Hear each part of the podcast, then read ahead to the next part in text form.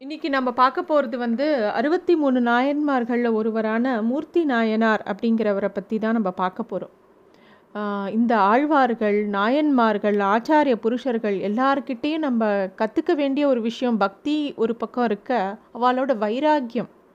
எவ்வளோ வேற்று நாட்டு படையெடுப்பு நடந்தாலும் வேற்று மதத்தினர் இவா மேலே அவாவா மதத்தை திணிக்க முயற்சித்தாலும் அவள் வந்து அவளோட சனாதன்ம தன தர்மத்தை சனாதன தர்மத்தை விட்டு அவள் வந்து நகரவே இல்லை. அவள் வந்து அவளோட பக்தி மேலே அவ்வளோ ஒரு நம்பிக்கை கொண்டிருந்தா. அவள் வந்து அதைத்தான் வந்து முன்னிறுத்தி அவளோட வாழ்க்கையை மேற்கொண்டா. அதுலேயும் இவர் இருக்காரே மூர்த்தி நாயனார். அவர் பாண்டிய நாட்டில் மதுரையில் இருந்தார். அங்கே வந்து வணிக குலத்தில் பிறந்தவர் அவர். அவருக்கு ரொம்ப எப்பயுமே சிவன் மேலே அப்படி ஒரு அன்பு. நெத்தியில் எப்பயும் திருநீரும் கழுத்தில் ருத்ராட்ச கொட்டையும் அந்த சின்னங்களை அணியறதே அவருக்கு அவ்வளோ ஒரு அலாதி சந்தோஷம். எப்பயுமே அவர் அப்படித்தான் பார்க்க முடியும். எவ்வளோ அவர் பெரும் செல்வம் உடையவர். இருந்தாலும் எவ்வளோ செல்வம் இருந்தாலும் அது எல்லாமே இறைவனுக்கே. இறைவன் வந்து ஒருத்தருக்கு செல்வத்தை கொடுக்குறாருனா அதை வந்து நம்மளே வச்சுக்கிறதுக்காக இல்லை. அதை வந்து நம்மளை சுற்றி இருக்கிறவாளுக்கு பகிர்ந்துக்கவும் இறைவனோட சேவையை பண்ணுறதுக்குமாகவே அதை வந்து அவர் அந்த கைங்கரியத்தையே பண்ணிகிட்டு இருந்தார். அப்போ வந்து பாண்டிய நாட்டோட மன்னன் வந்து ரொம்ப வலிமை உடையவனாக இல்லை. அப்போ வேற்று நாட்டிலேருந்து அதாவது கர்நாடக மாநிலத்திலேருந்து ஒரு மன்னன் வந்து பாண்டிய நாட்டு மேலே படையெடுத்து அந்த அரசை கைப்பற்றி அவனே வந்து அந்த நாட்டை ஆண்ட ஆள ஆரம்பித்தான் அந்த நாட்டை ஆள ஆரம்பித்தான் மதுரையை. ஆனால் அதில் என்ன ஒரு விஷயம்னா அவன் வந்து சமண மதத்தை சேர்ந்தவன்.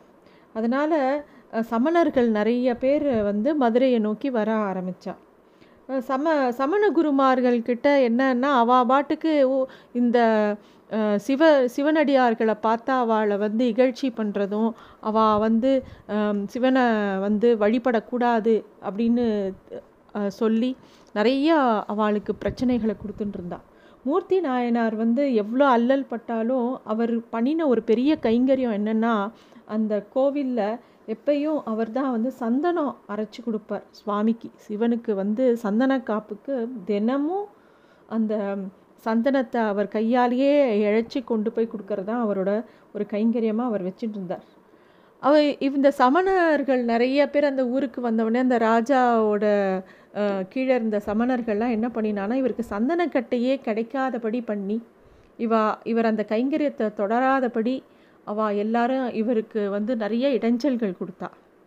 இவர் வந்து எங்கெல்லாம் முடியுமோ அங்கெல்லாம் போய் சேகரிச்சுன்னு வந்து பண்ணினார். ஒரு சமயம் அவருக்கு சந்தனக்கட்டையே கிடைக்காம போயிடுது என்ன பண்ணுறது நம்மளோட இறைவனுக்கு வந்து சந்தன காப்பு கொடுக்காம நம்ம என்ன பண்ணுறதுன்னு அவருக்கு அழுகையும் துக்கமுமாக வருது. சந்தனக்கட்டை தானே கிடைக்காம போச்சு? அந்த சந்தனத்தை அரைக்கிற கை நம்மக்கிட்ட தானே இருக்குது அப்படின்னு சொல்லிட்டு அந்த கையாலேயே அந்த சந்தன கல் மேலே வச்சு கையை வச்சு தேக்க ஆரம்பிக்கிறார். தேக்க தேக்க அப்படியே ரத்தம் பீறிட்டு வருது. நரம்பு எலும்பு எல்லாம் வெளிப்பட வர ஆரம்பிச்சிடுத்து. அப்படியே அவர் ரத்தமும் இது அவர் நிறுத்தவே இல்லை. சிவபெருமான் கருணை கடல் அல்லவா? அவருக்கு வந்து மனசு தாங்கலை தன்னோட. தன்னோட அடியார் ஒருத்தர் வந்து இவ்வளோ சிரமப்படுறத அவரால் பார்க்க முடியல. அவர் அவர் முன்னாடியே வந்து அவரோட திருவாக்கில் சொல்கிறார் இந்த மாதிரி உனக்கு தீங்கு விளைக்கிற இந்த மன்னனுடைய அரசை நீயே கை கொண்டு நீயே இந்த திருப்பணியை மேற்கொண்டு இன்னும் சிறப்பாக செய்யணும் அப்படின்னு சிவபெருமானை இவருக்கு காட்சி கொடுத்து அந்த ஆக்ஞையும் பறி பிறப்பிக்கிறார் இவருக்கு. மூர்த்தியாருக்கு ரொம்ப ஆச்சரியமாக போச்சு. அதாவது இவர் வந்து வெறும் ஒரு சந்தன கைங்கரியம் தான் பகவானுக்கு பண்ணணும்னு நினச்சார். பகவான் அந்த அரசையே நீ எடுத்து நடத்து மேற்கொண்டு இன்னும் நிறைய கைங்கரியம் பண்ணுங்கிற விஷயத்தை இவருக்கு சொல்லவும் அதாவது இது ஒரு சாதாரணமாக இவர் வந்து உட்காந்து சந்தனம் அரைச்சிட்டு இருக்கிறவர்கிட்ட நாளையிலேருந்து நீ தான் அரசன் அப்படின்னா அவருக்கு எப்படி இருக்கும்? நம்ப முடியுமா? நம்ப முடியாதா? பகவான் மேலே அப்படி ஒரு நம்பிக்கை இருக்கிற மூர்த்தி நாயனாருக்கு ஆச்சரியமாக இருந்தது. ஆனால் பகவான் சொல்லிட்டார் கண்டிப்பாக நம்ம அதுபடியே பண்ணணும். அப்படிங்கிறத மனசில் தீர்மானம் பண்ணிக்கிறார் அன்றைக்கி ராத்திரியே என்ன ஆகுதுன்னா அந்த மன்னன் அந்த கர்நாடக மன்னன் யார் அந்த மதுரை ஆட்சி புரிஞ்சானோ அவனோட ஆயுள் முடிஞ்சு போச்சு. திடீர்னு நள்ளிரவில் அவன் இறந்து போன உடனே அவனுக்கு வாரிசும் இல்லை. வாரிசு இல்லாத ஒரு அரசை நடத்துறதுக்கு அந்த காலத்தில் ஒரு வழிமுறை இருந்தது. என்னென்னா ஒரு யானை கையில் மாலையை கொடுத்து அந்த யானை யார் கழுத்தில் போடுறதோ அவனை தான் அரசனாக்கினாங்க. அந்த மாதிரி ஒரு விஷயம் பண்ணணும்னு சொல்லி மந்திரிகள்லாம் சேர்ந்து முடிவு பண்ணி ஒரு யானை கையில் மாலையும் கொடுத்து அனுப்புகிறா இந்த கோவிலில் ராத்திரி முழுக்க சிவபெருமானோடைய இருந்த மூர்த்தி நாயனார் கோவிலை விட்டு வெளியில் வரார். வெளியில் வரும்போது யானை வாசலில் மாலையோடு நிற்கிறது இவர் கழுத்தில் போட்டிருத்தோம் அன்றைக்கே அவரை வந்து அந்த நாட்டை ஆளக்கூடிய ராஜாவாக எல்லாரும் பதவி ஏற்றுக்க சொல்கிறா இவர் ஒரே ஒரு விஷயந்தான் சொல்கிறார் நான் வந்து திருமுடி தரித்து ஆட்சி புரியணுன்னா நான் வந்து எப்பயுமே இந்த சைவ நெறி ஒழுங்குப்படி தான் ஆட்சி புரிவேன்.